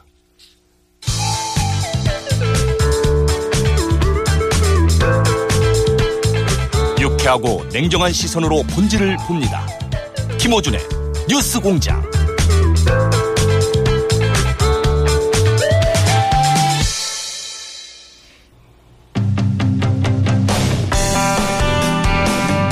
네, 뉴스 공장 세 번째 인터뷰 시간입니다. 최순실 게이트 관련해서 많은 분들이 떠올리는 숫자가 있습니다. 세월호 사고 당시 컨트롤 타워 역할을 했어야 하는 대통령이 7시간 동안 사라졌다고 하는 소위 7시간의 미스테리. 이 7시간을 오랫동안 추적해온 기자가 있습니다. 고발뉴스 대표 기자죠. 이상호 기자 연결됐습니다. 안녕하세요. 네, 안녕하십니까. 이상호입니다. 네. 씩씩한 목소리 반갑습니다. 네. 어, MBC에서 대법원 해고 무효 판결 후에 복직됐는데 또 바로 이 7시간 다큐 제작 때문에 정직된 걸로 아는데. 네. 네, 6개월 정직을 두 번 더블로 먹었죠. 아직도 정직 상태인가요? 그래서 제가 사표를 냈습니다. 7시간을 취재를 완성하기 위해서. 아, 그러니까 해고, 복직, 정직, 다시 정직. 그래서 결국 사표를 내셨군요. 네, 그렇습니다. 네. 잘하셨고요. 자. 네, MBC, 지금의 MBC도 이상호 기자를 뭐 반가워하지 않았던 것 같아요. 계속 정직을 연속으로 주는 거 보면. 언론사가 아니라고 봐야죠, 지금. 네네. 네네. 정직을 되면서까지 계속 7시간을 쫓기 시작한, 그리고 다큐까지 만들어야 되겠다고 생각한 이유가 뭡니까?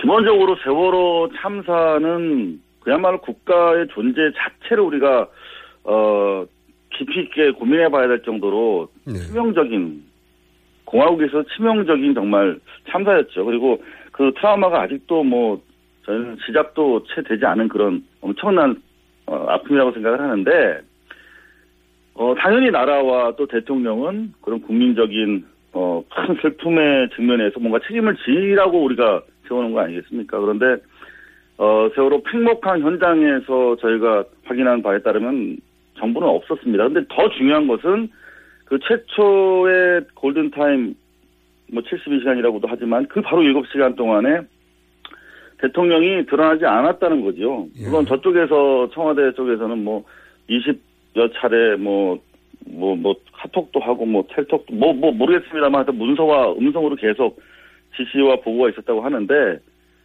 어 전혀 이행된 게 없었기 때문에 실제로 어 10시 정도면 이미 배가 침몰한 침몰한 상태 아니었습니까? 그런데 5시 15분에 나타나서 전혀 뭐 뉴스를 뭐 한 편이라도 봤으면은 뭐 그렇게 그런 말 할 수가 없겠죠. 아이들 구명조끼 입고 있는데 왜 못 찾느냐라고 하는 뭐 되도 않는 얘기를 하고 나타났기 때문에 과연 7시간 동안 무엇을 했느냐. 네, 통상적으로 우리가 생각할 때 뉴스도 안 보고 있었던 거죠. 뭐 보고를 받은 것 정도가 아니라. 그럼 과연 무엇을 했겠느냐라고 하는 그런 당연한 질문으로부터 출발한 거죠. 근데 이게 대통령의 7시간은 정말 취재가 어려웠을 것 같은데 사생활도 네. 워낙 폐쇄적인 분이었고 처- 더더군다나 이제 청와대는 더욱 접근이 어렵고 측근도 지금 알고 보면 최순실 외에는 거의 없는 것 같고 이 단서를 어떻게 찾아가셨습니까? 뭐 방법이 없죠. 뭐 저 기자들 이번에 JTBC 뭐 등 뭐 한겨레 등 취재하는 거 보셨겠지만 화장실 뒤지고 뭐 쓰레기통 뭐 찾고 그런 과정이죠 사실은. 근데 이제 이 경우는 더 어려웠던 게 기본적으로 모든 대통령의 일거수일투족을 최순실 씨가 사실상 지휘 주도하고 있었던 상황에서 최순실 씨 쪽 뭐 청와대도 그렇지만 최순실 씨 쪽에 대해서는 접근이 더 어렵지 않습니까? 그래서 사실은 뭐 앵커께서 물어보실지 모르겠습니다만 한복 게이트라는 걸 저희가 어, 2년 전에 보도를 했어요. 그러니까 자랑, 자랑이신 거죠? 미리 2년 전에 아니. 아니, 그 설명을, 설명하기 위해서 어쩔 수가 없습니다. 아니, 자랑하셔도 됩니다. 예, 처음으로 아, 예, 예. 제기한 거 맞습니다. 예. 예, 예. 그러면 그 좀 더 전 거부터 자랑을 시작할게요. 저희가 이번 대통령 선거, 어, 열흘쯤 전에 예. 최씨 일가가 어, 3천억대 은닉 부동산이 있다 하는 제보를 받았습니다. 예. 사실 그 시점에 이미 박근혜 씨 당선이 거의 확정적인 상황 이라는 또 그런 어 분석이 있었기 때문에 그 언론사에 몇 군데 줬나 봐요. 근데 보도들 안 하더랍니다. 그래서 저희한테 왔고, 그걸 저희가 저희는 뭐 그런 생각이 없는 언론사니까 고발뉴스 당시에 어 지금 여러분들이 보, 보시고 계신 무슨 순덕 씨, 순덕 씨, 순천 씨, 뭐 이런 천억대 빌딩들 있지 않습니까? 그런 것들 다 등본까지 까고 다 보도를 했어요. 최순실 자매 관련된 재산 관련해서. 예. 그렇죠. 예. 근데 한 3천억 정도 추가로 드러났다 보도를 했는데 전혀 확인을 안 하시더라고요. 2년 동안 언론들이. 후속 보도가 전혀 없었죠. 네, 전혀 따라오지 않으셔가지고 좀 아쉬웠어요. 그런데 그 기사를 쓰고 이제 결국 대통령에 뭐 어떻게든 당선이 되셨고, 어, 한복을 입고 나타나셨는데 그 한복을 최순실이라고 하는 비선의 실세가 납품했다. 네. 라고 하는 제보를 또 받았습니다. 몇 달 뒤에. 예.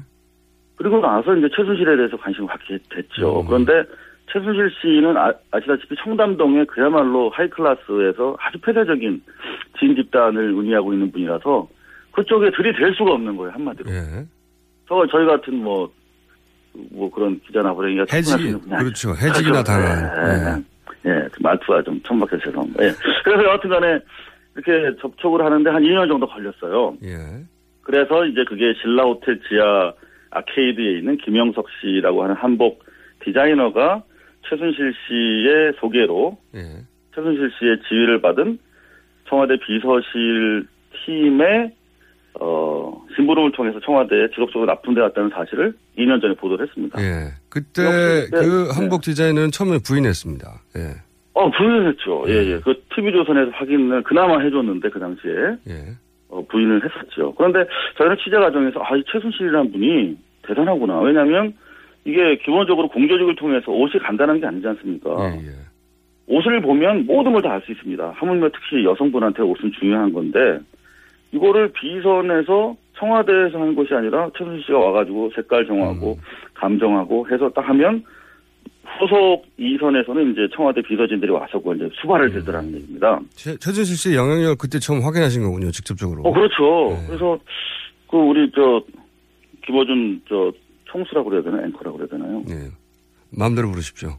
네, 앵커 총수께서 예. 여하튼 뭐 취재에 대해서 잘 아시지만 그런 하나를 보면 그렇죠. 전반적으로 우리가 확대해 볼 수 있지 않습니까? 어떤 순간 느낌이 확 오는 단서가 있죠. 아, 이거다. 아. 그렇습니다. 예, 예. 그래서 야 이거 상당히 이 양반이 자지우지하고 있구나. 음.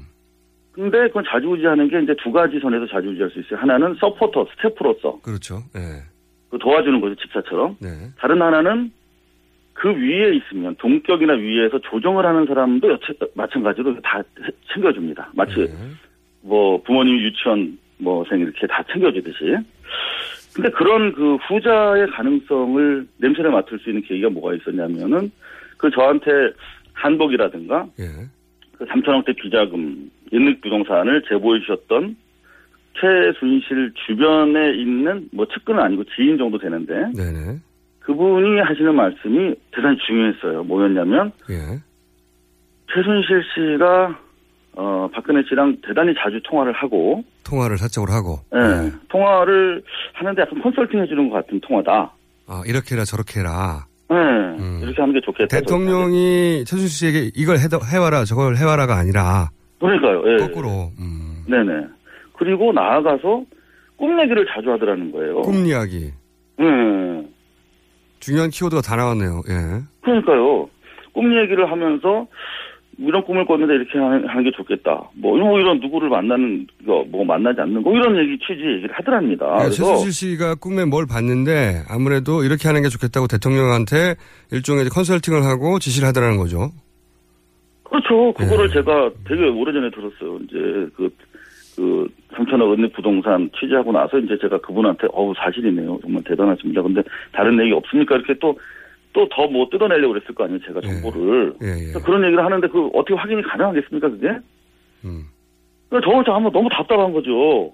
그러셨겠죠. 그러다가 이제 세월호 참사가 터졌고 그 세월호 참사 전후 과정에서도 마찬가지로 최순실 씨의 어떤 영향력, 예. 최순실 씨가 박근혜 씨로 하여금 어떤 적극적인 행동을 하도록 지시 또는 보완을 못했거나 아니면 뭐 다른 무슨 일이 있었거나. 여하튼 최순실 씨와의 강력한 관련성 의혹을 갖게 된 거죠. 그러니까 그 전에 한복을 통해서 접근하기 시작해서 알고 봤더니 그 지인이 최순실 씨가 대통령에게 거꾸로 이렇게 해라 저렇게 해라 꿈 해몽을 들며 하는 정황을 알게 됐고 그러면 이 세월호 같은 큰 사태에 대해서도 꿈에 나타났으니 어, 그 일은 이렇게 처리했으면 좋겠다 저렇게 처리했으면 좋겠다 이러지 않았을까 하는 이제 합리적 의심을 가지게 된 거죠. 예. 그러니까 기본적으로 제보자의 제보가 계속 맞아 떨어지는데 삼천원 운익부동산도 맞고 한복도 맞았잖아요. 그러면 특별히 제가 이 꿈 이야기에 대해서만 이분의 진술에 어 어떤 그 순수성을 낮게 평가할 상황은 아니잖아요. 그죠? 예, 그래서 대단히 중요하고 더구나 우리는 최태민 씨가 현명을 통해서 아버지 최태민 네네. 현몽을 통해서 접근했다는 사실에 대해서 역사적으로 알고 있는 상황이니까. 그래서 이제 그때부터 계속 그 주변에 대해서 추가 진술, 확인 진술을 받기 위해서 되게 접근을 했죠. 근데 7시간, 자, 이제 과정을 알겠고요. 자랑은 충분히 잘 들었고, 7시간은 어디서 단서를 얻으셨어요? 7시간. 아, 그러다가, 예. 이제, 과연 7시간 동안 뭐 했을까. 예. 근데 저는 뭐 굿했다라고 하는 의혹도 있는데, 네, 굿은 대통령이 하는 게 아니잖아요. 이렇게 방방 뜨는 거는, 이제 그 전문가들이 하시는 거고, 네, 전문가들이. 예. 예, 우리가 보면은 이제 굿의 어떤 그 주인 되는, 스폰서 되는 사람들 앉아서 이렇게 가끔 술 따르고, 네. 절하라고 옆, 하면 옆에서 부축 받아서 절하면 되는 거거든요. 최순실 씨가 방방 뜨기에는 또 나이도 있고 말이죠. 아니. 최순실 씨는 그 정도는 아니고. 예, 그러니까요. 그냥 아버지의 그런 능력을 조금 부분적으로 이어받으신 분이라서 이제 후계자로 지명이 된 분이고. 예. 여하튼, 박근혜 씨가 이제 절 정도 하고. 아직은 대통령입니다. 네. 박근혜 대통령이, 예. 아니, 박- 박근혜 대통령이 호칭을, 예. 예, 알겠습니다. 여- 예. 예, 예. 그래서, 어, 충분히 이렇게 그 메모가 들어갈 수 있었다라고 보는 거죠. 음. 만약에 굿이었으면. 근데 7시간 동안 저렇게 백지 상태로 대중들 앞에 나타날 정도라면 예. 자다가 오지 않았겠느냐라고 라고 하는 합리적인 의심을 하게 된 거죠. 예, 예, 예. 근데 자지 않았다면 저걸 모를 리가 없을 텐데, 이렇게 생각하신 그렇죠. 예. YTN 보면 다 나오는 건데 그때. 그래서 어떻게 하면 잘 수 있을까? 라는 생각을 하다가 이제? 예. 네, 역으로 생각을 하는 거죠. 아하. 그래서 이제 보톡스에 대해서 추론하게 됐어요. 뭐 그런 의혹도 있었고. 음. 근데 보톡스는 아시다시피 턱에다가 저 뭐 주사 몇방 놓으면 끝나는 거예요. 네. 그래서 그건 아닌 것 같다는. 생각을 일곱 하게 시간이나 됐죠. 보톡스를 할 리가 없는데, 예. 그럼요. 네. 턱 근육이 아주 넓으면 몰라도. 그래서 나중에 계속 취재를 하면서 알다, 알아낸 게 이제 매선침이라는 게 있다는 거예요. 음. 근데 이번에 취재하는 과정에서 최순실 씨 주변에 있는 복수의 사람 세 분한테 확인을 했어요. 음, 보톡스를 했다, 대통령이. 보톡스가 아니라 예. 내선 침을 했다. 아, 침을 전- 최순실 씨가 음. 예.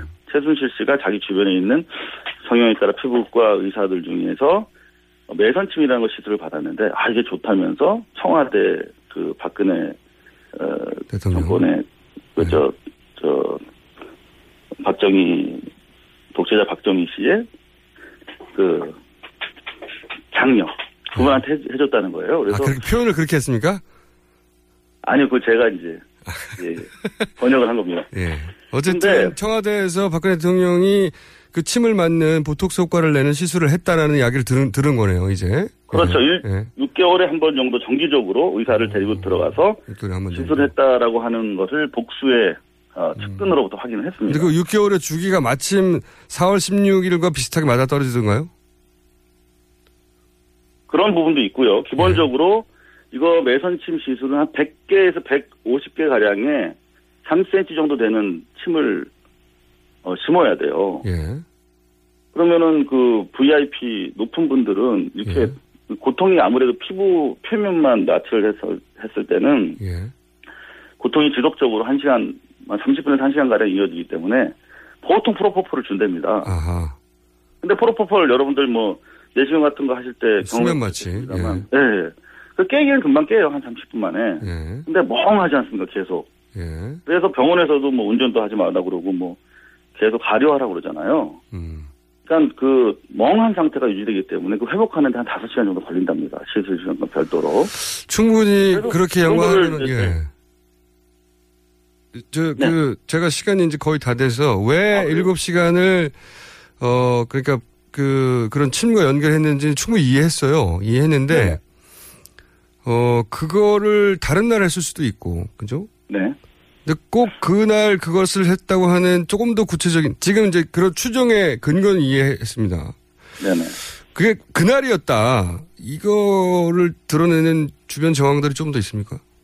일단은 저는 이 정도 나왔으면 청와대에서 굿은 안 했다라고 했으니까 그러면 음. 매선층도 안 했다라고 밝히던가 여하튼 그쪽에서 밝혀야 된다고 생각하고 음. 그리고 지금 많은 성형외과 전문의들을 상대로 어, 제보를 받고 있어요. 그러니까 예. 그, 그 외견상 봤을 때 어떤 멍자국이라든가 아니면은 그 부풀어 오른 자국 시술 이후에 그런 것들이 포착된다라고 말씀해 주신 예. 아, 그래요? 당일날, 어쨌든 대통령이 나와서 그 막, 아까 말씀하신, 어, 왜 구명조끼 입었는데 이 발언할 때 화면에 네. 네. 등장을 하셨기 때문에 그, 그, 그 등장한 장면을, 어, 전문가들이 보고, 아, 이것은 시술의 흔적이 얼굴에 남아 있다. 이렇게 평가하던가요? 일단 눈밑 같은 게 부풀어 오른 경우가 대표적으로 그렇고요. 예. 그리고 바로 부풀어 오르지 않는답니다, 이게. 아주 야, 그 얇은 바늘이기 때문에 한 우리가 보통 한 대 맞으면 한 하루 이틀 지나서 붙잖아요. 예. 이틀 정도 뒤에 가면 이제 최대치로 붙는데 그게 이제 팽목 방문 시거든요. 아. 근데 그 사진들 보면은 부어 있는 게 좀 더 그러니까 당일로부터 2, 3일 동안에 붙는 과정들을 사진 반- 판독을 해봤더니 그런 정황들이 있다. 이렇게 반, 이렇게 생각하시는 거군요. 네, 그 정황이라고 분명히 말씀드렸고, 어, 지금 저희 취재는 막바지인데, 가장 중요한 게 이제 최순실 씨가 평소 거래했던 의사들을 저희가 하나하나. 그렇죠, 그렇죠. 그날 들어갔다. 예, 예, 근데 그분들이 진술을 피하고 있어서, 피하겠죠. 어, 다소 시간은 걸리고 있습니다만은, 어, 뭐, 곧 드러나지 않을까 이렇게 생각하고. 어, 굉장히 자신 있어 하시는데. 자, 그러면, 아니, 가능성, 모든 가능성을 열고 취재하는 거죠. 예, 개인성 상당히 높은, 뭐, 주장인 것 같습니다. 오늘 여기까지 듣겠는데, 만약에, 어, 그 시술을 했다고 하는 의사를 만나셨고, 그 다음에 그 의사가 확인해 줬다면, 저희 방송에서 먼저 인터뷰를 하시죠. 아, 뭐, 그렇게 해야죠, 뭐. 알겠습니다. 오늘 여기까지 하겠습니다. 예, 예. 감사합니다. 수고하셨습니다. 네. 지금까지 고발뉴스의 이상호 대표 기자였습니다.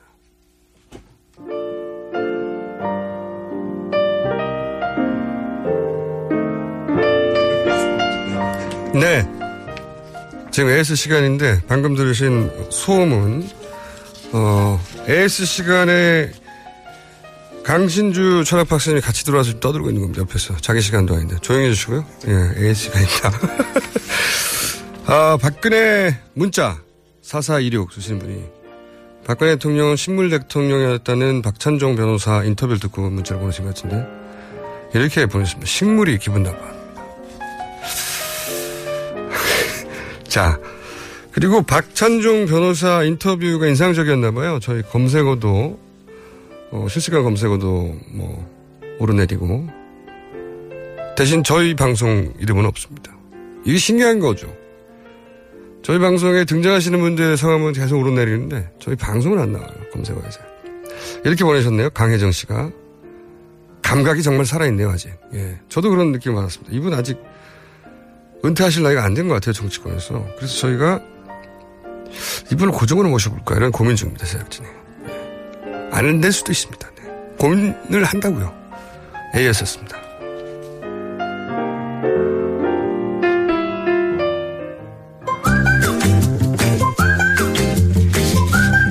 자, 자기 순서도 아닌데 나와가지고 배경음악으로 소음을 깔아버린 강신주 철학 박사님 나오셨습니다. 안녕하세요. 예, 안녕하세요. 네. 어, 아까 잠깐 쉬는 시간에 제가 들었는데 오늘 주제가 대통령의 사과. 네. 사과를 두 번 하셨는데 예. 사과를 또 대통령의 사과를 철학적으로 분석하는 건가요? 뭔가요? 그 뭐 저기 저 가장 큰 문제가 뭐냐면 이제 철학자들이 민감하게 생각한 게 언어인데 네. 우리나라는 사실 사과라는 문화를 모르는 나라 중에 하나거든요. 그러니까 그래요? 동의어가 다 유감이죠, 유감. 유감. 유감이라는 표현 쓰잖아요. 네. 그러니까 저도 유감이라는 단어를 쓸 때마다 좀 생각은 한다 그 소리인데. 그러니까 아, 마음 마음이 좀 언짢다. 어, 언짢다. 생각은 한다. 근데 미안해요도 아니에요. 네. 네. 그러니까 사과라는 거는 이제 일단은 기본적으로 이제 그 서양에서 뭐 전통이 깊죠. apology 그러니까 아 플라톤 대화편 책 제목이기도 하고. 아 그래요? 소크라테스가 이제 죽으면서 어 이렇게 당당하게 죽겠다 왜 왜 자기 소회 뭐 이렇게 밝힐 때 아예 대화편 이러면 그 변명이거든요. 변명. 네. 네. 거기까지는 아는데 소크라테 아니, 그 아리스토텔레스라고 그러셨나요? 플라톤이요. 플라톤. 아는 철학자들 수준이 그 정도다 보니까 플라톤이 네. 쓴 책의 제목이 어펄러지라고요? 아펄러지죠. 그 근데 그게 왜 그런 사과라는 뜻을 제목을 썼어요? 그 사과라는 단어는요 어떻게 되는 거냐면 그 상대방 있죠. 뭐 네. 이제 대통령이면 국민 아니면 개개인의 뭐 인간관계라면 네. 이해 당사자들한테 당신한테 당신이 나를 용서하든지 용서를 안 하든지 모든 정권을 주겠다라는 게 사과예요, 사실. 아, 원래 뜻이. 그러면 이제 현직 대통령이 사과를 했다. 네. 그리고 그 국정과 관련됐다. 그러면은 그거를 그냥 국민의 뜻에 맡기겠다는 뜻이네요. 나의 그러, 니까요 예. 그런데 이제 그게 아니죠. 그러니까 어. 이제 1차 사과, 2차 사과, 3차 사과. 대통령은 네. 본인은 계속 국정 수행을 잘 하겠다고 하셨으니까. 아, 그러니까 그건 사실은 그래서 그, 그게 사과 방송이다라고 얘기하는 건 국민들의 의식이고, 예. 그 대통령이 사과를 한 것 같지는 않아요. 철학적으로. 정확하게는. 예. 왜냐하면 사과라는 건 국민한테 모든 것들을 물려줘야 되는데 여론조사 같은 데서 나왔잖아요. 예. 그러면 5% 뭐. 예, 그러면 그러면 사실은 그만둬야 되거든요. 사실은 5%가 음. 뭐 이렇게 더 올라갈 수도 있어요. 시간이 지나다 보면 좀 그러니까 불쌍해지기도 하고. 동정도 생기고. 수치가 예. 움직일 수도 있는데 근데 이게 기본적으로 국정을 드라이브할 동력하고는 전혀 상관없는 거라서 지지율이 예. 조금 더 높고 낮거나 이제는 중요한 것 같지가 않아요. 그러니까 이제 문제가 이게 사과라는 단어를 딱 했었을 때 이거는 그 철학자들 같은 경우도 뭐 다 그랬는데 기- 특히 기독교 전통 서양에선 강한 게 네. 신에 대해서 회개하는 거 있잖아요. 회개. 그러니까 뭐 repentance라 그래서 회개한다라고 그러는데 그 뭐 서양에 이제 시민사회에 들어와서 종교가 없어져서 로크 같은 사람도 얘기하거든요. 존, 존 로크를 말하는 네, 거죠. 존 로크요. 아, 아는 이름이 하나 나와가지고. 사과의 근본 조건은 자기 잘못에 대한 perfect한 회개가 전제가 돼야 된다. 아, 사과를 할 때는 예. 이렇게 하겠다고? 예. 음. 그러니까 그거는 국민뿐만 아니라 이제 기독교 전통이면 신 앞에도 떳떳하게 내 잘못은 이거다라고 이렇게 얘기하는 거죠. 일단 고백을 해야 되는 거네요. 그러면. 일단 고백이 전제가 돼야 되고 그 다음에 그걸 들은 사람들 알아서 해- 해주세요. 그러니까 한마디로 말해서 아. 고개를 이렇게 내미는 거예요. 음. 너희들이 내 목을 치든지 아니면 내 어깨를 두드려 주든지 너희들이 알아서 해. 근데 이 각오를 가지고서 뭐 현직 대통령뿐만 아니라 우리나라 그 정치권 어, 음. 권력자들이 절대 사과를 안 하죠. 이때까지 그 기준이라면 사과를 한 적이 없는 거네요. 하나도 없어요. 그러니까, 그러니까 이게, 예. 일단 내 죄를 고백해야 되는데 대통령은 사실 드러난 정황으로는 대통령이 알고 있었을 가능성이 굉장히 높은데 본인은 몰랐다. 그러니까 내 죄를 고백을 하게 되면 문제가 뭐냐면 진정성이 생기거든요. 그러니까 예를 들면 아이가 잘못해서 사과했는데 거짓말을 하면 부모가 더 화를 내잖아요. 네. 근데 아이가 진짜 진정성이 있는 거야. 내가, 내가 진짜 잘못했다. 다 잘못했다. 그러면은 애들은 그렇게 할 수 있어요. 그러니까 다 이렇게 감동을 한 거죠. 그래서 그 다음에 용서가 나오거든요. 그러니까 사과는 사과로 그치는 게 아니라 용서까지 염두에 둬서 풀 패키지 단어거든요. 네. 철학에서는 사과하고 용서하고 사과하고 용서 못하고 우리가 이제 일본 같은 거 위안부 문제라든가 네. 나치 문제 같은 경우도 네. 진정성이 있게 되면 그 용서라는 게 독일과 없어. 일본의 차이가 네. 거기 있다고. 예. 그러니까 일본 아이들이 제일 많이 쓰는 게 그잖아요. 유감. 우리, 맞습니다. 우리가 일제시대를 많이 겪어서 그런지만 그거 진짜 잘 배웠어요. 유감. 맞습니다. 사과라는 걸 안 해요. 음. 그러니까 그, 그 유감이라는 게 감정이 생겼다는 뜻인가? 한자로 풀면 뭐죠? 맞아요, 맞아요. 네. 근데 정확하게 이런 거예요. 좀 느끼고는 있고 생각은 하고 있다. 예. 굉장히 오만한 사실 발언이죠. 그러니까 그 문제에 대해서. 그러니까 나중에는 이제 제3자, 그러니까 우리 유명, 유, 유명했던 말 있죠. 유체 이탈. 자기가 네. 관계자인데 뭐 이렇게 본인이 뭐 문제가 되는 것 같은데 어, 나랑은 상관없고 어, 네. 나는 애들이 보니까 잘못했네. 예. 예, 나는 잘못이 없지만 관리 책임 정도는 질게 이 정도. 예, 예. 그러니까 이제 사과 방송이라든가 사과를 잘못하게 되면 분노를 가중시키죠. 그러니까 이제 그거를 이제 그 당사자들이 그 진정성을 느껴야 되는데 그 진정성은 되게 어디서 오냐 하면 그 사과하는 사람이 진짜 내 잘못인 거예요. 응, 자백을 할 때. 네, 그러니까 완전 회계라는 건 진짜 투명하게 자기 잘못을 이렇게 이렇게 공개하고 까발리는 데서 오는 거거든요. 그러니까 막 옷을 벗으면 아 그렇게까지 알 필요 없어요.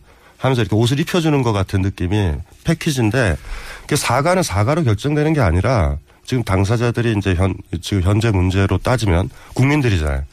국민들이 어떻게 반응하냐에 따라서 결정이 돼버린 거죠. 그건 사과가 아니었다. 뭐 이런 식으로 되는 거죠. 저희 제작진이 지금 막 방금 음. 인터넷 검색을 해보니까 어, 유감이라는 게 네. 감정이 있다는 한자하고는 다르게 네. 어, 마음이 차지 아니하여 섭섭하거나 불만스럽게 남아있는 느낌. 이 사람들 잘못 차였어요. 이유감이 아니에요? 왜, 왜냐하면. 느끼는 바가 있음. 어, 있음이에요, 그거. 아, 그러니까 이유감이. 이거는 옛날, 옛날 천여 년 전 썼던 한자를 찾아가지고 또 아는 척 한 거예요. 이게 검색 좀 하지 마세요, 이상한 거. 아이, 참. 자, 그러면은 네. 저희가 이 시간에 뜻을 충분히 이해했어요. 근데 이제 이 시간이 또 약간 이 지적인 만족을 음. 주자면, 어, 드리기 위해서는 누, 철학자 누구가 예를 들어서 사과에 대해서 이렇게 말했는데 이 기준으로 볼 때는 이렇게 멘트를 해주시려면 철학자 누구를 거론합니까 저희가?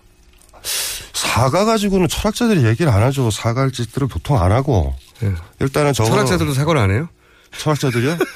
글을 안 쓰죠. 우리는 뭐 잘못된 판단을 하면은 이제 글 네. 쓰는 사람들은 글을 그냥 접어버려요. 그냥 거기서.